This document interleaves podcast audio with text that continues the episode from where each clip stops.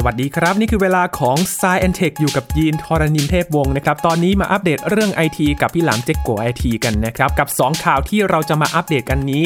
นั่นก็คือเรื่องของ Chat GPT นะครับ ที่สร้างความสะเทือน และจะเรียกว่าปัญหาก็ได้นะครับ เพราะว่าสะเทือนไปถึงวงการนักเขียนนะครับที่จะต้องมาตรวจสอบกันว่าเอ๊ะงานเขียนที่ เขาส่งมากันเนี่ยเขาใช้ AI เขียนหรือเปล่า และอีกเรื่องหนึ่งครับ ระบบท้องถิ่นดิจิทัลครับสำหรับคนไทยที่จะสามารถยื่นเรื่องในการติดต่อหน่วยงานท้องถิ่นผ่านระบบออนไลน์ได้ ทั้งหมดนี้ฟังกันในสายเทคครับ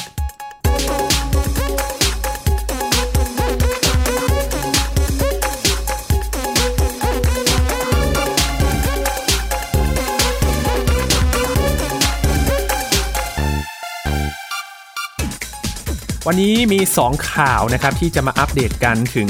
ผลกระทบของ Chat GPT นะครับหลังจากที่หลายๆ คนคงจะได้ไปลองเล่นกันแล้ว แล้วเราก็มาวิเคราะห์กันแล้วนะครับว่า Chat GPT นั้นเนี่ยจะมาเปลี่ยนแปลงอะไรกันบ้าง เรื่องหนึ่งครับที่ตอนนี้สะเทือนไปถึงวงการงานเขียน นั่นก็คือ มีสำนักพิมพ์แห่งหนึ่งนะครับเขาพิมพ์นิยายวิทยาศาสตร์ครับก็มีการรับเขียนเรื่องสั้นจากนักเขียนต่างๆนะครับ ปรากฏว่ามันมีเรื่องน่าสงสัยนะครับกว่า 500 เรื่องด้วยกันว่า เอ๊ะมันใช้ AI ช่วยเขียนหรือเปล่า บวกกับความสามารถของ ChatGPT ที่เราเคยเล่าให้ฟังว่า มันสามารถเขียนบทความเขียนสคริปต์ต่างๆ ได้นะครับ เรื่องนี้เกิดอะไรขึ้น รวมถึงระบบท้องถิ่นดิจิทัลครับที่ใกล้ตัวคนไทยมากๆเลย จะช่วยสร้างความสะดวกสบายให้กับเรานะครับในการไปติดต่อในวยงานราชการ อาจจะไม่ต้องเดินทางไปถึง อบตเทศบาลต่างๆ แล้วนะครับ มาอัปเดตกันครับ อยู่กับพี่หลามที่รักบุญปิชาหรือว่าพี่หลามที่โกไอทีแล้วนะครับ สวัสดีครับพี่หลามครับ สวัสดีครับคุณยีนสวัสดีครับคุณผู้ฟังทุกท่านครับ พี่หลามครับเริ่มเรื่องแรกนะครับ Chat GPT ดูเหมือนว่าจะเริ่มสร้างเรื่องแล้วนะครับพี่หลาม เออในที่สุด AI ก็มาแย่งงานมนุษย์ทำใช่ไหมครับ ครับ ร้อนร้อนหนาวหนาว ตัวนี้เป็นเบื้องหลังนะตัวนี้คืออยู่อยู่เบื้องหลังการทำงาน ซึ่งมนุษย์ก็ยังคงได้ค่าจ้างอยู่ดีแหละ ๆครับ เพียงแต่ว่าคนได้ค่าจ้างเนี่ยเหมือนเขาไม่ค่อยได้ลงแรงเท่าไหร่เนาะ อืม เขาก็แค่พิมพ์พร้อมป์เข้าไปว่าเขาอยากได้เรื่องสั้นเกี่ยวกับเรื่องอะไร ครับ คนเขียนเนี่ยลงทุนนิดนึงนะลงทุนคือมีจินตนาการมีเรื่องสั้น อยากได้เรื่องสั้นที่เกี่ยวกับเรื่องแบบนี้มีตัวละครอย่างนี้อย่างนี้แล้วจบแบบไหน ครับ สุดท้ายใช้เวลาเพียงแค่นาทีเดียว อื แล้ว ม GPT ก็จะร่างเรื่องสั้นออกมาให้ อืม ซึ่งมันทำให้ผู้เขียนท่านนี้นะครับแทนที่จะใช้เวลาทั้งวันหรือว่าหลาย ๆ วันในการเขียนเรื่องสั้นหนึ่งตอนแล้วเอาไปส่งสำนักพิมพ์ วันเดียวเขาทำได้ยี่สิบสามสิบตอนครับ โอ้โห แล้วก็เอาไปส่งสำนักพิมพ์สำนักพิมพ์ตอนแรกๆก็ไม่รู้เรื่องอะไรนะฮะ อุ้ยทำไมช่วงนี้ฟิตจัด เออมีคอนเทนต์เขียนเยอะเลย ห้องครู อ่าห้องครูกันเลยผลงานหนูในวันไหลมาเจมาโอเคก็รับเรื่องไปแต่สักพักเริ่มรู้สึกว่าเอ๊ะทำไมมันมาถี่มาบ่อย อืม มันมาเกินกว่าที่ความสามารถของมนุษย์จะมาได้ ก็เริ่มแปลกใจครับ ครับ พอเริ่มแปลกใจแบบนี้ปุ๊บเนี่ยกลายเป็นว่าสำนักพิมพ์ก็เริ่มสงสัยว่าเอ๊ะอย่างนี้เขาจะใช้เครื่องมือช่วยหรือเปล่าอย่าง ChatGPT หรืออะไรสักอย่าง คือไปสืบมาเนี่ย ผมว่านักเขียนบางคนก็กล้าที่จะเปิดเผย บางคนก็ไม่กล้าที่จะเปิดเผย อืม มันก็เป็นเรื่องที่ที่ต้องคิดกันนะฮะว่าเอ๊ะถ้าสำนักพิมพ์เนี่ย ถามคนเขียนถามนักเขียนแล้วนักเขียนไม่ยอมตอบ เรื่องนี้เนี่ย มันจะตัดสินกันยังไงอะ อืม แล้วสำนักพิมพ์จะยอมรับได้แค่ไหนกับงานเขียนที่ใช้ AI เป็นตัวเขียน ครับ มันก็เป็นเรื่องที่เราต้องพิพินิจพิจารณากันสักนิดหนึ่ง อืมคือมันดูไม่ออกเลยนะครับพี่หลามว่า เอ๊ะ แบบไหนนี่ AI มันเขียนหรือว่าแบบไหนที่คนเขียนจริง โอ้ถ้าไม่บอกเนี่ย ดูยังไงก็ไม่รู้ครับ ๆ อืม ผมพูดเลยนะฮะถ้าไม่บอกกันก่อนเนี่ยยังไงก็ดูไม่รู้ครับ ครับ งงแน่นอน อืม เพราะว่าฝีไม้ลายมือการเขียนของ ChatGPT เนี่ยเขาไม่ธรรมดาอยู่แล้ว ครับ เขาสามารถร่างเรื่องสั้นขึ้นมาเนี่ย ให้เราแบบโอ้โหตะลึงพึงเพลิดในฝีมือเขาได้เลยสบายสบายๆ นะฮะยินมองเรื่องนี้ยังไงครับ ตอนแรกก็ไม่ถึงกับแปลกใจมากนะครับพี่หลามเพราะว่ามันน่าจะสะเทือนไปหลาย ๆ วงการโดยเฉพาะงานเขียนแน่นอน แต่ยีนก็ยังสงสัยเนี่ยแหละครับว่า เอ๊ะ พอมันแยกไม่ออกนี้เนี่ย กลายเป็นว่า ผู้เขียนก็ไม่ยอมเปิดเผยสำนักพิมพ์ก็ไม่รู้แบบนี้เนี่ย มันจะกลายเป็นเรื่องใหญ่หรือเปล่าที่นักเขียนเขาจะหาประโยชน์จากตรงนี้เนี่ย ถ้าสมมุติว่าจับผิดไม่ได้เนี่ย เป็นการหาประโยชน์จาก ChatGPT เพื่อจะสร้างรายได้ให้ตนเองในทางที่ไม่ค่อยดีสักเท่าไหร่ อย่างตอนนี้นะฮะหลายสำนักพิมพ์เริ่มมีปฏิกิริยาออกมากับเรื่องนี้นะฮะบาง ครับ สำนักพิมพ์ก็ไม่ได้สนใจอะไร ก็คิดว่าต่อให้คนดูไม่ทราบว่ามันเป็น Chat GPT เขียน แต่ถ้าเรื่องนั้นเนี่ยขายได้สร้างรายได้ให้กับสำนักพิมพ์ได้ เขาก็ไม่กังวลอะไรนะครับ อืม เปิดใจ ใช่ คือในสังคมหมู่ของสำนักพิมพ์โรงพิมพ์เนี่ยมันมีหลายเจ้า ครับ ทีนี้แต่ละเจ้าเนี่ยเขาก็อาจจะไม่ได้แคร์เรื่องพวกนี้เขาคิดว่า การที่เขามีผลงานออกสู่ท้องตลาดเยอะๆเนี่ย มันจะเป็นการแบบยึดครองแผงหนังสือหรือยึดครองร้านหนังสือทำให้เขาเนี่ยสามารถสร้างรายได้เพิ่มได้ อืม และจริงๆแล้วต้องไปถามคนอ่านครับว่า ถ้าคนอ่านอ่านแล้ว คือจะรู้หรือไม่รู้ก็แล้วแต่ ถ้าเราไปบอกเขาอะว่า อันนี้คือเขียนโดย AI อันนี้คือเขียนโดย AI งงไหมฮะ งง คนดูจะยอมรับได้หรือเปล่าคนที่อ่านเนี่ยจะยอมรับได้หรือเปล่า อืม ใช่ไหมฮะ ครับ เรื่องนี้สำคัญ ยินนึกถึงงานที่ใช้ AI มาช่วยอย่างที่เราเห็นมาแล้วก็คือผู้ประกาศข่าว AI นะครับ บางคนเขาจะบอกว่า เอ๊ะฟิลแบบมันไม่ใช่คนจริงๆเนี่ยอาจจะไม่อยากดูหรือเปล่า พอมาย้อนกลับเรื่องนี้เนี่ย ถ้าคนเขารู้ว่ามันเป็น AI เนี่ยความรู้สึกที่เขารู้สึกว่า เอ๊ะอยากจะอ่านงานเขียนมันจะน้อยลงไปหรือเปล่าครับพี่หลาม ก็เป็นไม่ได้ ผมว่าต้องมีคนส่วนหนึ่งแหละที่มีปฏิกิริยากับเรื่องนี้แต่ที่รู้สึกว่า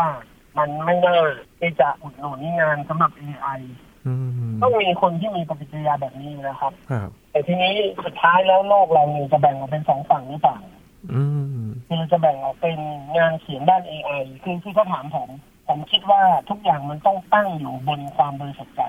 ครับ อีกหน่อยในร้านหนังสือเนี่ยอาจจะมีมุมหนึ่งที่เป็นหนังสือหรือว่าในเว็บไซต์ที่ขาย e-book นะฮะ ครับ จะเป็นหนังสือมุมหนึ่งเลยที่เป็น e-book ที่เกิดจาก AI โดยเฉพาะ แล้วเราเขียนเครดิตในการเขียนหนังสือเนี่ย เราก็ต้องให้เครดิตกับทั้งเจ้าของคนที่เป็นคนสั่งพร้อมครับ อืม คือถามว่า AI เขียนทั้งหมดเนี่ยมันเป็นฝีมือมันก็จริง แต่มันเป็นพร้อมจากคนเขียนนะครับ คนเขียนเขาจะต้องจินตนาการพล็อตเรื่องเริ่มต้นก่อน เช่นบอกว่าโอ้โหเป็นเรื่องของเจ้าชายคนหนึ่งตะลุยแดนมังกรแล้วก็ไปได้กับมังกรตัวเมียตัวหนึ่งแล้วออกมาเป็นลูกครึ่งมังกรลูกครึ่งมังกรนี่ก็ไปกอบกู้สู้กันจนกระทั่งสามารถเอาชนะศัตรูได้เนี่ยมันเป็นไอเดียเขานะแต่ว่าเนื้อหาเนี่ยพอมันปั่นออกมายาวๆแล้วเนี่ยมันถูกทำโดย AI ครับ ในอนาคตเนี่ยหนังสือจะต้องมีเครดิต เขียนว่า inspired by อ่ นะ า แล้วก็ written by อืม ChatGPT inspired by คุณยินอ่า อ่า คุณยินเป็นเป็นคนสั่งเขียนไงแล้วถ้าอยู่ในหมวดหมู่ที่เป็น AI book เราอาจจะตั้งชื่อเลยเป็น AI book อืม แล้วคนก็ไปอ่านแล้วชอบ ชอบปุ๊บก็ได้รับความนิยม ทุกคนก็แฮปปี้ยอมรับมันได้ คือผมมองว่าสักพักหนึงเนี่ยกระบวนการพวกเนี้ย มันจะต้องถูกกลันกรอง เพื่อให้มันอยู่ในถูกที่ถูกทางมัน ครับ งานเขียนเขียนด้วย AI คุณต้องได้ค่าจ้างน้อยลง อืม ถูกไหมครับคุณดีงานเขียนเขียนด้วย AI เนี่ยคุณต้องได้ค่าจ้างน้อยลงเพราะคุณจะได้ค่าจ้างเท่ากับงานเขียนเขียนด้วยมือเนี่ยไม่น่าใช่ละเพราะว่าคุณใช้เวลาทำน้อยกว่า มันทำง่ายกว่า แล้วมันทำปริมาณได้มากกว่า ครับ เพราะฉะนั้นงานเขียนประเภทนี้อาจจะได้ค่าจ้างน้อยหน่อย อืม ถ้านักเขียนยอมรับได้ แล้วเกิดมันไปอยู่ในเซกชันที่มันถูกระบุไว้โดยตรงเปิดเผยอย่างชัดแจ้ง แล้วเกิดมันดังขึ้นมา ค่อยมีโบนัสหลังจากนั้นไหมว่าโอ้โหมันขายได้ อืม เออเป็นแบบแสนแสนก็ปี้มันโด่งดังมากมีแต่คนมาเออแล้วเอาไปสร้างหนังอะไรเงี้ยคือถ้ามันเกิดประโยชน์หลังจากนั้น ค่อยมาเป็นโบนัสกันทีหลัง อ๋อ วิธีแบบนี้ผมว่าแฟร์ดีนะฮะ ครับยินนึกถึงเหมือนเพลงนะครับพี่หลามที่เก็บแต่ได้จากการฟังที่แต่ละปีเนี่ยพาเพลงมันดังมันก็จะได้รายได้ที่เพิ่มขึ้นจากคนที่นิยมมากขึ้นใช่ไหมครับ ถ้าสมมุติว่า ใช่ มีเพลงที่แบบไม่ค่อยได้รับความนิยมเนี่ยรายได้มันก็จะไม่มีจากตรงนี้ไปคล้าย ๆ กันเลยครับ เราบอกกันตรงๆ แล้วเราก็วัดผลจากความสำเร็จของมัน แล้วเราก็แบ่งผลประโยชน์จากความเป็นจริงที่มันเป็น ครับ ผมว่าจะ AI เขียนหรือจะคนเขียนมันก็ไม่สำคัญแล้ว อืม สุดท้ายเราอาจจะมีกวีคนใหม่ หรือนักเขียนคนใหม่ที่มีฝีมือดีมากๆ ที่เป็น AI ก็ได้ อื เพราะ ม ChatGPT มันก็ไม่ใช่ตัวเดียวที่ทำได้ ครับ เดี๋ยวเราจะมี AI อีกตัวอื่นๆอีกเยอะแยะซึ่งมันอาจจะมีความสามารถเฉพาะทางในด้านการเขียนเรื่องสั้นหรือสตอรี่ ครับ มากกว่านี้ด้วยซ้ำไป ยินสงสัยอยู่เรื่องหนึ่งครับพี่หลามเพราะว่าตอนนั้นเราลองให้ ChatGPT มาตอบคำถาม แต่มันตอบเป็นแพทเทิร์น อะไรเยินเยอะยาวเหยียดแต่พอเป็นงานเขียนเนี่ยมันดู มันดูคนละอย่างกันเลยเหรอครับ มันเป็นจินตนาการ มันเป็น อืม อิมเมจิน ฮะ ความเป็นอิมเมจินมันคือความครีเอทีฟ อืม ถ้าเราไปถามมันในสิ่งที่เป็นแฟกต์อะครับ มันจะวิ่งไปหาแฟกต์จินจินแล้วจะไปหาข้อมูลดิบ ครับ พอเป็นข้อมูลดิบเนี่ยมันก็จะตอบชื่อ อืม ๆใช่ไหมฮะเพราะมันได้ข้อมูลมาแบบนั้น ครับ แต่พอมันเป็นเรื่องสั้นเนี่ยที่มันจะต้องจินตนาการหรือครีเอทขึ้นมาเนี่ยมันกลายเป็นว่ามันไม่ได้ใช้ความสามารถของการเซิร์ชข้อมูลหรือดึง Data ที่เป็นของแท้ อื แต่มันใช้วิธีการเรียบเรียงเรื่องราวหรือสร้างเรื่องราวขึ้นมาเองจากตัวมันเลย ครับ เพราะฉะนั้นมันอยู่ที่ฝีมือ AI ตัวนั้นแล้วว่า มันจะถูกสอนมาให้มีความสละสลวยมีชั้นเชิง อืม ในการสร้างเรื่องแค่ไหน ครับ นะฮะมันต่างกันนะ โอ้ แต่ถามว่าคุณยีนคือใครช่วยเขียนเรื่องอย่างคุณยีนหน่อยได้ไหม ครับ มันจะต้องวิ่งไปหาข้อมูลความจริง อืม มันจะปรุงแต่งมากไม่ได้ ใช่ไหมฮะ ครับ แต่ถ้าเราบอกว่า มีตัวละครตัวหนึ่งชื่อยีนแล้วตัวละครตัวนี้มีลักษณะเป็นแบบนี้นี่โอ้โหมันจินตนาการล้ำเลิศเลย มันมันพุ่งปรี๊ดเลย ครับ เออมันคนละคอนเซ็ปต์กัน อืมครับ นึกถึงล่าสุดครับยีนเอาชื่อตัวเองไปถามเนี่ยคุณรู้จักตอนรนินเทพวงศ์ไหมตอบว่าเป็นนักกีฬาท่านหนึ่ง ทีมชาติไทย โอเค โอเค ถามท่านนายกเองบอกว่าตั้งตั้งชื่อท่านนายกเราอ่ะไปถามยังบอกว่าเป็นนักแสดงเป็นอะไรโอ้แบบไปเลยเลอะเทอะนี่ข้อมูลมันไม่อัปเดตนะครับ ChatGPT อืมแต่ว่าถ้าเป็นจินตนาการเนี่ย เออ คุณ พอ ChatGPT ตอบไม่ถูกนี่คนก็หัวเราะเอออาร์ต อืม เออมันน่ารักดีมันตลกดี ครับ แต่พอ AI ของ Google ตอบผิดนี่พุ่นตกเลย โอ้งงมากเลยครับพี่หลามตอนนั้นเราอัดก่อนที่จะมี ใช่ ข่าวนี้ใช่ไหมครับ แต่ว่าพอมา ใช่ อัดหลังจากนั้น เอ๊ะ ใช่ ทำไมมันดูคนละแบบกัน ในโลกเราไม่เท่ากันนะครับ โอ้ พอเป็น AI ของ Google บุ๊บผิดไม่ได้เลย โอ้ ครับ โห ChatGPT ผิดนี่แหมน่ารักตลกโปกเอออะไรเงี้ยใช่ไหมฮะ ฮะ แต่พอเป็น Google โอ้โหซีเรียสเลยหุ้นตกแบบโอ้โหแย่มาก อืม เออความยุติธรรมอยู่ที่ไหนเนี่ย ผมสงสัยจะเกิน เห็นมีบทวิเคราะห์เขาบอกว่าเขาคาดหวังกับ Google คิดว่าเป็นบริษัทเทคโนโลยีที่มีความเชี่ยวชาญ พอผิดพลาดไปมันมันดูเสียฟอร์มอย่างนี้ยครับพี่หลามก็มองอย่างนั้น ก็ต้องเข้าใจว่ามันก็คือ AI นะ ครับ มนุษย์ยังสี่เท้ายังรู้พลาดนักปราชญ์ยังรู้ทั้งนับภาษาอะไรกับ AI อืม AI ทำไมจะบอกบ้องไม่ได้อะ อืมขนาดคนเรายังอองได้เลย เออคนเรายังเอ๋อเลยเนี่ย โอ้กลายเป็นว่าข่าวนี้เนี่ยเราได้เห็นว่าจริง ๆ แล้วเนี่ย AI เนี่ยมันเข้ามาแล้วแหละ Chat GPT มาแล้วแหละ แต่ว่าแทนที่เราจะหนีเนี่ยเราหาแนวทางที่มันอยู่ร่วมกันปรับตัวให้มันอยู่ได้ดีกว่า ใช่ครับ รอดูนะครับว่า ไม่หวังนะผมว่านะ อืมครับ ดูนะครับว่า Chat GPT จะสร้างเรื่องอะไรขึ้นมาอีกนะครับ ให้เราให้เราได้มาเล่ากันอีกนะครับจากงานเขียนและเรื่องหนึ่งนะครับ มากันที่อีกข่าวหนึ่งครับ กลับมาใกล้ตัวคนไทยกันบ้างครับพี่หลาม พูดถึงระบบดิจิตอลตอนนี้นะฮะคือเราก็เห็นประกาศมาว่าจะพยายามลดเอกสารนะครับ เพราะว่าไปทำอะไรทีเนี่ยโอ้โหเอกสารหนาปึกมากเลยทีนี้ระบบออนไลน์ครับพี่หลามจะมาช่วยในการติดต่อกับหน่วยงานราชการต่างๆ แล้วครับ เป็นยังไงครับ ระบบเป็นยังไงครับ เขาเรียกว่าระบบท้องถิ่นดิจิตอลครับ โอ้ท้องถิ่นดิจิทัล บอกมาเลยว่าเป็นท้องถิ่นดิจิตอลนะครับ เพราะว่าสำนักงานพัฒนารัฐบาลดิจิตอลนะครับเขาร่วมกัน ถ้ามองสำนักงานตัวนี้เนี่ยจะเป็นผู้ดูแลระบบครับ แล้วก็ส่วนอื่นๆเนี่ยจะเป็นผู้ที่ให้บริการข้อมูลต่างๆ คือยีนดูจากหน้านะครับ มันจะเป็นหน้าแอปพลิเคชันที่มี one stop service ครับศูนย์บริการจุดเดียวเบ็ดเสร็จ ขออนุญาตการก่อสร้างนะครับ ที่สามารถยื่นทางออนไลน์ได้ มีการจ่ายค่าคำเนียมขยะที่เก็บขยะกันในตามชุมชนนะครับ ซึ่งอันนี้ก็จะไปรองรับกับองค์กรปกครองส่วนท้องถิ่นนะครับ หรือว่าอบททั้งอบตเทศบาลแบบนี้ครับ เหมือนกับว่าเราจะไม่ต้องไปเสียเวลาเข้าไปสำนักงานแล้วครับพี่หลาม อืมผมสงสัยฟีเจอร์แรกนะครับ อะไรนะวันสต็อปเซอร์วิส One Stop Service วันสต็อปเซอร์วิสมันสต็อปอะไรได้บ้างอะ อันแรกก็คือติดตามสถานะการที่เราไปยื่นเรื่องนะครับ หรือว่าส่งแนบไฟล์ต่างๆ แล้วก็รับทราบการแจ้งเตือนในขั้นตอนต่างๆ ไปทาง SMS หรือว่าอีเมล รวมถึงให้คะแนนความพอใจออนไลน์ ซึ่งทั้งหมดนี้เนี่ย ก็เกิดจากการที่เราเนี่ยไปยื่นคำร้องออนไลน์ได้ด้วยตนเองนะครับ ยื่นไปนี้แล้วก็ดูขั้นตอนว่ามันถึงไหนแล้วอะไรต่างๆครับ ต้องไปดูรายละเอียดนะว่ามันครอบคลุมทุกๆเรื่องที่ประชาชนเขาใช้บ่อยๆหรือเปล่า อืม เพราะว่าเท่าที่ผมเข้าไปดูเนี่ยพยืนส่งลิงก์มาให้ดูผมเข้าไปดูเนี่ยมันผมก็งงๆไอ้คำว่าวันสต็อปเซอร์วิสเนี่ย ครับ ตกลงในนั้นมันมีเซอร์วิสอะไรบ้าง อืม แล้วอย่างเรื่องบางเรื่องเนี้ยอย่างเช่นอะไรนะชำระค่าขยะ ครับ มันก็เป็นเรื่องที่เราไม่ได้มีความลำบากอะไรเรื่องนี้นะครับ ครับ แต่อย่างยื่น ยื่นขออนุญาตนะยื่นใบอนุญาตขอก่อสร้างใช่ไหมครับ ครับ อันนี้ผมโอเค อันนี้ผมโอเค เพราะว่ามันน่าจะมีงานลักษณะนี้เยอะมากจนกระทั่งทำให้คนเนี่ยไปออกันในพื้นที่อบตแล้วก็เกิดปัญหาท่าพงทรัพย์ก็การมีตรงนี้ก็จะช่วยให้ผู้คนเนี่ยสามารถทำสิ่งต่างๆ ได้ดีขึ้นได้ง่ายขึ้นสะดวกขึ้น ก็เลยไม่รู้ว่าเส้นทางรถหลักของท้องถิ่นดิจิทัลเนี่ย อีกหน่อยมันจะมีฟีเจอร์อะไรเพิ่มขึ้นไหม อืม นะฮะสิ่งที่น่าห่วงอะเวลาภาครัฐทำอะไรนะครับ ครับ ทำเหมือนทำเพื่อให้ได้ถ่ายรูป อะทำเพื่อให้ได้จัดงานแล้วก็ถ่ายรูปกัน อะแล้วก็แถลงความสำเร็จแบบโอ้โหเหมือนมันแบบว่าเอ็กซ์ตร้าวากันซ่ามากแบบสำเร็จท่วมท้นมาโหระทึกอะไรเงี้ยแต่สุดท้ายมันคือแค่เพิ่งเพิ่งเริ่มนับหนึ่งอะ อืม แล้วสุดท้ายมันไม่เคยนับสองเลยนะ ครับ มันก็อยู่อย่างนั้นอ่ะผ่านไปสิบปีมันก็อยู่ที่เดิมไอ้ท้องเห็นอยากจะรอดูคืออันเนี้ยเราไม่ได้ว่าเขา ครับ แต่ที่ผ่านมาเนี่ยมันเป็นแบบนี้ ทีนี้เราต้องรอดูว่าท้องถิ่นดิจิตอลเนี่ย ผ่านไปสักสองสามปีมีฟีเจอร์เพิ่มไหม อืม ถ้าไม่มีนะก็เข้าอีหลอดเดิม ครับ ปัญหาของประเทศไทยมันไม่ได้มีปัญหาว่า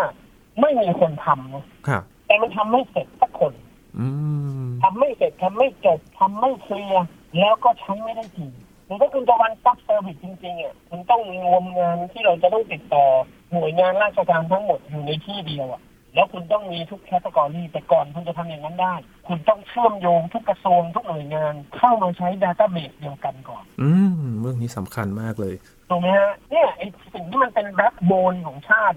ดาต้าเนี่ยเป็นสิ่งสำคัญที่สุด ฐานข้อมูลประชากรเนี่ย เชื่อมโยงกันหรือยังทุกวันนี้บางทีไปติดต่อหน่วยงานหนึ่งหน่วยงานหนึ่งจะมาเอาข้อมูลอ่ะยกตัวอย่างง่ายๆไปทำใบอนุญาตยินยอม ครับ เราก็ยื่นสำเนาทะเบียนบ้านเราเข้าไป บอกว่าเราชื่อนี้ชื่อนี้ หน่วยงานเนี่ยการบินพลเรือนเนี่ยต้องวิ่งเอาฐานข้อมูลเราจากมหาดไทยใบอนุญาตโดนมาทำช้าเพราะอะไรเพราะเขาต้องวิ่งมาขอข้อมูลจากกระทรวงมหาดไทย อืม ว่าขอตรวจสอบหน่วยนายคนนี้เป็นใคร ครับ ทำอะไรอยู่ที่ไหน แล้วมีคุณสมบัติเพียงพอเหมาะสมที่จะให้ใบอนุญาตนี้ไหมเคยมีประวัติอะไรหรือเปล่าเนี่ยแค่นี้เองก็เป็นอุปสรรคแล้วทำให้งานมันล่าช้าทำให้การขออนุญาตมันยุ่งยาก อืม ถ้าฐานข้อมูลเบื้องต้นนะฮะคือเนี่ยไปคิดทำอะไรก็ไม่รู้ท้องถิ่นที่ต้องอย่าเพิ่งทำหรือทำไปแล้วเนี่ย ก็ไม่ต้องไปถ่ายรูปกับมันเยอะพอแล้ว แล้วหันมาเริ่มต้นทำสิ่งที่มันควรจะทำก่อน ก่อนที่เรามันจะไปทันสมัยกว่านี้อะ ครับ เอาง่ายๆ เว็บไซต์ของหน่วยงานราชการทุกเว็บช่วยอัปเกรดเป็นเวอร์ชั่นสมัยใหม่ได้ไหม อืมอืม แล้วจัดทำให้เป็นมาตรฐานเดียวกัน มีแพลตฟอร์มเดียวกัน ครับ เป็นหลักสูตรเดียวกันหาข้อมูลเหมือนกันได้แล้วรวมข้อมูลทั้งหมดหากัน อืม แล้วก็เอาฐานข้อมูลประชากรมารวม เอาข้อมูลของทุกๆหน่วยงานไม่ว่าจะเป็นมหาดไทยกลาโหมเศรษฐกิจและสังคมนะกระทรวงการคลังภาษีธุรกิจอะไรเนี่ยทั้งหมดเนี่ยเอามารวมกันเพื่อที่ว่าเราไปติดต่อราชการเนี่ยเราจะติดต่อเรื่องอะไรก็ช่างพิมพ์ชื่อเราขึ้นมาเนี่ย สามารถรู้ได้เลยว่าเราอะทำอะไรอยู่ที่ไหน อืม แล้วทั้งหมดเนี่ยมันจะไปผูกกับ national ID อ่า เราพูดกันเรื่องนี้เมื่อกี่ปีที่แล้วครับ โอ้โหหลายตอนได้แล้วนะตอนที่เนี่ย ก่โควิดะ โอ้ ตั้งแต่ก่อนโควิดอ่ะนี่จะเล่าไอดีอ่ะตอนนี้หายไปไหนแล้วอ่ะหายไปเลยโอ้โหพอโควิดปุ๊บนี่จะเล่าไอดีโดนโควิดกินปุ๊บเสียชีวิตไปเลย หายไปกับโควิด ใช่ทีนี้จะเล่าไอดีทำก็จะทำไม่ได้นะเพราะมันไม่มีฐานข้อมูลกลาง อ๋อ สิ่งสำคัญที่สุดตอนนี้คือฐานข้อมูลกลางครับเอาง่ายๆคุณยีน ครับ บางทีไปจอดรถข้างถนน จอดขาวแดงข้างถนนคุณยินโดนใบสั่งเหน็บหน้ารถ แล้วพอสิ้นปีคุณยินไปต่อภาษีคุณยินก็ต่อได้โดยที่ไม่โดนค่าปรับอะไร เพราะอะไรครับ ระบบไม่เชื่อมถึงกัน เออเพราะระบบอะใบสั่งอะมันไม่ออนไลน์ อืม มันก็อยู่ของมันตรงนั้นแหละแล้วพอมันจากศูนย์ก็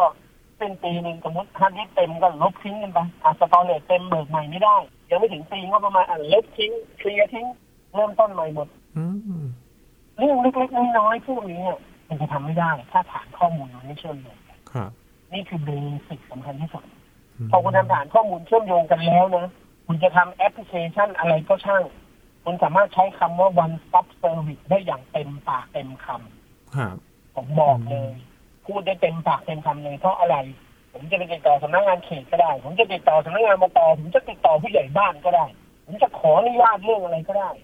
ผมจะดำเนินการเรื่องอะไรก็ได้ ผมจะแจ้งร้องเรียนเรื่องอะไรก็ได้ มันควรอยู่ในที่ที่เดียว อืม อันนี้เรียกเป็นท้องถิ่นดิจิทัลแล้วถ้าเกิดผมอยู่กึ่งกลางระหว่างท้องถิ่นกับในเมืองอะผมต้องไปเว็บไซต์ไหนฮะก็ไม่มีอีก มันก็ลำบากนะ อืม มันไม่ควรมีบ้านท้องถิ่นดิจิทัล ฮะ มันควรจะเป็นภาครัฐดิจิทัล อืม แล้ว เราอยู่ส่วนไหนก็ได้ เราไม่ต้องท้องถิ่นก็ได้ไง ครับ เราจะเป็นท้องอะไรก็ได้อะ อืมพอ ดูรายละเอียดอย่างนี้ยครับพี่หลาม คือเหมือนเป็นการขายโปรแกรมให้กับหน่วยงานท้องถิ่นต่างๆ พอมองอย่างนี้เนี่ยยินว่าน่าจะเป็นแยกระบบของแต่ละที่เลยครับ เพราะว่าเขามีแพ็กเกจด้วยนะครับพี่หลามว่า ที่ ที่ ขายโปรแกรมด้วยเหรอครับ ประมาณนี้เลยครับ มีเป็นบริการ นี่นี่มันของเอกชนหรือของอบตหรือของราชการทำไมมีขายของด้วยอะ คือหน่วยงานคือสำนักพัฒนารัฐบาลดิจิทัลนะครับ เป็นองค์การ พัฒนารัฐบาลดิจิทัลไม่มีไม่มีหน้าที่มาขายของเลยผมว่ามันตุ่ตุ่ยๆนะอืมว่ามันแปลกๆนะฮะ เป็นองค์การมหาชนที่ไปขายให้กับท้องถิ่นอีกที เนี่ยเวลามีอะไรแบบนี้นะ ดูชื่อแล้วแบบดูดีมากเลยคือคีเอทจะมาดีวางคอนเซ็ปต์ดีตั้งชื่อเนี่ยวันจะตับเซอร์มิดูดี แต่พอมานั่งดูจริงๆพวกเราจะเห็นเลยว่ามันมีช่องโหว่เยอะแล้วมันก็มีรูโบที่ดูแล้วไม่ค่อยน่าไว้ใจ ครับ แล้วระบบก็ไม่เชื่อมโยงทำอะไรก็ไม่ได้ one stop service คือหยุดอยู่ตรงนี้แล้วไปที่ไหนต่อไม่ได้เลย one stop service คือไม่ connection กับอะไรเลย ไม่ connecting กับอะไรเลย อืม stop อยู่ตรงนี้เลยน้องไปต่อไม่ได้ ด้วย โอ้ตายแล้ว พอพูดถึงเรื่องนี้ยินนึกถึงอีกเรื่องหนึ่งครับพี่หลามในช่วงโควิดที่มีการพัฒนาแอปแบบไทยชนะ หมอชนะ หลาย ๆ อันแยกกัน ไปใช้ไปแล้วก็เลิกไปใช้ไปแล้วก็เลิก แล้ววันดีคืนดีก็มาบอกเราว่าแอปหมอชนะจะเลิกให้บริการแล้วอะไรเงี้ย ครับ คืออะไรหมดปีงบประมาณหรือว่าไม่ได้รับการสนับสนุนต่อแล้ว อืม เสียดายนะ ครับ แล้วแอปที่เลิกไปแล้วเนี่ย มันเสียอะไรรู้ไหมครับคุณยีนคุณผู้ฟังด้วย มันเสียชื่อ อืม คำว่าเสียชื่อเนี่ย ไม่ได้แปลว่ามันเสื่อมเสียชื่อเสียงนะครับ คำว่าหมอชนะมันจะใช้อีกไม่ได้แล้ว หมอมันจดไว้แล้วใช้ซ้ำไม่ได้ มันไม่ใช่มันจดไว้แล้วคุณยีนคือมันถูกใช้ไปแล้ว แล้วมันล่มสลายไปแล้ว มันกลายเป็นว่ามันกลายเป็นของที่ถูกทิ้งไปแล้วไง อ๋อ แล้ววันหนึ่งเราจะบอกว่า หมอชนะกลับมาแล้วกลับมาได้ใบหน้าอันใสซื่ออย่างนี้เหรอไม่ได้ ทุกคนก็จะปรามาสว่านี่มันคือแอปที่เจ๊งไปแล้ว แล้วมันกลับมาอีกนี่มันต้องไม่ใช่ปกติแน่นอน อืม มันมีมนทินไปแล้วอะ ครับ ก็ถามว่าเราจะต้องมานั่งคิดชื่อใหม่ตลอดทั้งปีทั้งชาติเหรอแล้วชื่อดีๆ จะต้องถูกใช้แค่สองสามปี แล้วก็ถูกพังถูกทอดทิ้งไปตามฤดูกาลอย่างนี้เหรอ อืม แหมเป็นการใช้ทรัพยากรสิ้นเปลืองไปไหม ครับ เออผมไม่เห็นด้วยในเรื่องพวกนี้ อืม เวลาจะทำอะไรเนี่ย ไม่ใช่ว่าทำได้อย่างเดียวนะต้องทำให้ได้ตลอดด้วย อืม ต้องมีแผนพัฒนาที่ยั่งยืนด้วยไม่ใช่ทำมาเพื่อจัดงานถ่ายรูปเปิดแถลงข่าวเปิดตัวเชิญนักข่าวมาถ่ายรูปบุ้งบังสัมภาษณ์กันเบ้เบ้เบ้เบ้ลงสื่อแบบพลุ่ดังแบบพลุ่เลยนะปึ้งแล้วก็หาย อืม แล้วเราต้องจุดพลุไปตลอดชีวิต เพื่อให้แสงสว่างมีเพียงพอที่เราจะมองเห็น อืม เลิกทำพลุได้แล้วครับ ครับ มาทำหลอด LED นะครับสว่างยาวนานกว่า ประหยัดพลังงาน ด้วย เออ ประหยัดไฟด้วย ทำงานที่มันเป็นหลอด LED อะอย่าไปทำงานแบบพลุทำงานที่มันเป็นหลอด LED อืม ที่มันสว่างสดใสใช้พลังงานน้อยใช้พลังงานทางเลือกใช้พลังงานแสงอาทิตย์ไปเลยแล้วให้มันอยู่ได้ตลอดชีวิต ครับ อืม ดีกว่าพูดไปก็หาว่าผมบ่นลูกหลานพี่บ่นเออวันนี้เพิ่งโดนเพื่อนๆตำหนิมาบอกเนี่ยแกแล้วขี้บ่นแล้วเรา เขาบอกว่าเออจนเราเนี่ยพอมันอายุเยอะอะพอมันเห็นอะไรมาเยอะเนี่ย มันก็สะสมความน่าเบื่อหน่ายในชีวิตไว้เยอะไง อืม แต่เวลาเราบ่นทีเราก็บ่นยาว แล้วเราก็จะไปขุดเรื่องเก่าๆที่มาบ่นด้วย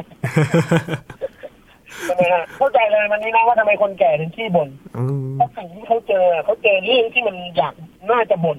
เขาเจอมาเยอะมากเขาเลยบ่นยาว ครับ เด็กๆเนี่ยมันมีประสบการณ์น้อย มันเจอเรื่องมาไม่กี่เรื่องหรอกมันบ่นสองสามทีมันก็จบละ อืม แต่พวกผมเนี่ยบ่นปุ๊บเนี่ยลื้อฟื้นเลย มันยังเป็นเหมือนเดิมอยู่ มันยังไม่ มันไม่ก้าวไปต่อสักที คุณยินรู้ไหมครับว่าสถิติหนึ่งนะที่ผมบอกคุณผู้ฟังได้เนี่ยมีหน่วยงานภาครัฐที่มาให้ผมทำคลิปแนะนำแอปพลิเคชัน ครับ เยอะแยะมากมายตลอดชีวิตการทำงานผม อืม เชื่อไหมครับว่าคุณยิน ทุกวันนี้ไม่มีแอปไหนที่ผมเคยทำคลิปเอาไว้ แล้วยังแอคทีฟอยู่เลย โอ้ ไม่มีเลยแม้แต่แอปเดียวครับ ครับ บางตัวนี่ผ่านไปหกเดือนก็เรียบร้อยไม่มีแล้ว โอ้โห เสร็จสิ้นเทอมโปรโมทหมดงบโปรโมทหมดงบการตลาดเลิกบางตัวใช้ได้ปีสองปีเลิก อืม แล้วทุกตัวที่เลิกไปเนี่ยชื่อเพราะๆทั้งนั้นโอ้โหแล้วคิดดูกลับมาใช้อีกไม่ได้แล้วเนี่ย อืม เอ้ยพอผมเห็นมันแบบนี้เยอะๆผมก็รู้สึกว่าเราควรจะทำสิ่งที่มันไม่เป็นแบบเดิมไหมว่าแล้วคุณจะปรับปรุงมันไหมเราเปลี่ยนวิธีคิดไหมเปลี่ยนวิธีคิดเปลี่ยนวิธีทำเปลี่ยนวิธีการให้ค่าใครเปิดตัวแอปอะไรมาเนี่ย แล้วไม่ไปยืนตบมือให้เขานะนะแต่เราตั้งคำถามว่าคุณจะอยู่ได้นานแค่ไหน แล้วคุณจะพัฒนาได้หรือเปล่าคุณมีฟีเจอร์ใหม่ๆหลังจากนั้นสองสามปีหรือเปล่า อืม ถ้าได้เนี่ยเราค่อยมาโชคชูกัน โอ้โห อย่างนี้ดีกว่านะครับ ฮะนอกจากความยั่งยืนของชีวิตแล้วเนี่ย เทคโนโลยีก็ควรจะมีความยั่งยืนด้วยนะ ไม่ใช่ว่า เห็นข้อดีของการที่สร้างเมื่อไหร่ก็ได้ แต่ว่า เอ๊ะมันสร้างแล้วหายไปกลายเป็นว่า ยินนึกถ้าสมมุติว่าเรามีแอปที่ชื่อแบบมันตันแล้วอะครับพี่หลาม พัฒนาใหม่เรื่อยๆ ไม่รู้จะใช้ชื่ออะไร โดยชื่อแอปมันคงแบบไม่ค่อยน่าสลักเสนเท่าไหร่อ่ะเพราะว่ามันถูกใช้ชื่อดีๆ แล้วมันเอาทิ้งหมดแล้วอ่ะ อ่า เออ อืม ก็ฝากไปด้วยแล้วกันนะครับ ใครที่ฟังอยู่นะครับ อาจจะมีหน่วยงานราชการอาจจะมีคนที่ทำงานด้านนี้อยู่นะครับ อย่าหาว่าผมตำหนิท่านเลยนะครับ สิ่งที่ผมพูดเนี่ยมันคือประสบการณ์ที่ผมได้รับมาแล้วมันก็เป็นแฟกต์และเป็นความจริงเท่านั้น ครับ ก็อยากจะให้ทุกท่านเนี่ยช่วยพินิจพิเคราะห์แนวคิดผม ไม่ต้องเชื่อผมก็ได้นะครับ แต่ฝากพิจารณาสักนิดหนึ่งแล้วถ้าคิดว่าแนวคิดผมมันดีเนี่ยก็ช่วยกันผลักดัน ให้เรามีฐานข้อมูลกลางที่เชื่อมโยง และมีการรักษาความมั่นคงปลอดภัยดีพอ ฮะ เพราะนี่มันคือฐานข้อมูลแห่งชาตินะ อืม แล้วเราควรจะมีได้แล้ว นี่มันปีพศ 2023 แล้วครับ ประเทศอื่นเขามีกันหมดแล้ว อืม ทีมชื่อคนนี้ขึ้นมาต้องรู้เลยว่าเคยไปโรงพยาบาลไหนบ้างเคยเจ็บป่วยอะไรบ้าง ครับ รายได้เท่าไหร่ ประวัติเครดิตมีแค่ไหนเสียภาษีถูกต้องหรือเปล่า เคยทำงานอะไร มีความรู้ความสามารถอะไร ฐานข้อมูลกลางมันต้องเป็นแบบนี้ เคยผ่อนรถหมดมากี่คัน เคยผ่อนบ้านมากี่คัน เคยเบี้ยวหนี้ เคยมีปัญหาเรื่องเครดิตไหม National ID มันต้องเป็นอย่างนี้ครับ ผมฝากไว้แล้วกันครับแค่นี้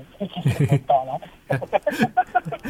ครับข้อมูลชุดหนึ่งเนี่ยมันเป็นความรับผิดชอบของคนที่ดูแลด้วยนะครับพี่หลาม เพราะฉะนั้นถ้าจะทำดิจิตอลไอดีเนี่ยก็ต้องทำให้มันมีความปลอดภัย แล้วก็ทำให้ทุกคนเชื่อใจได้ด้วยนะครับ แล้วก็มาสักที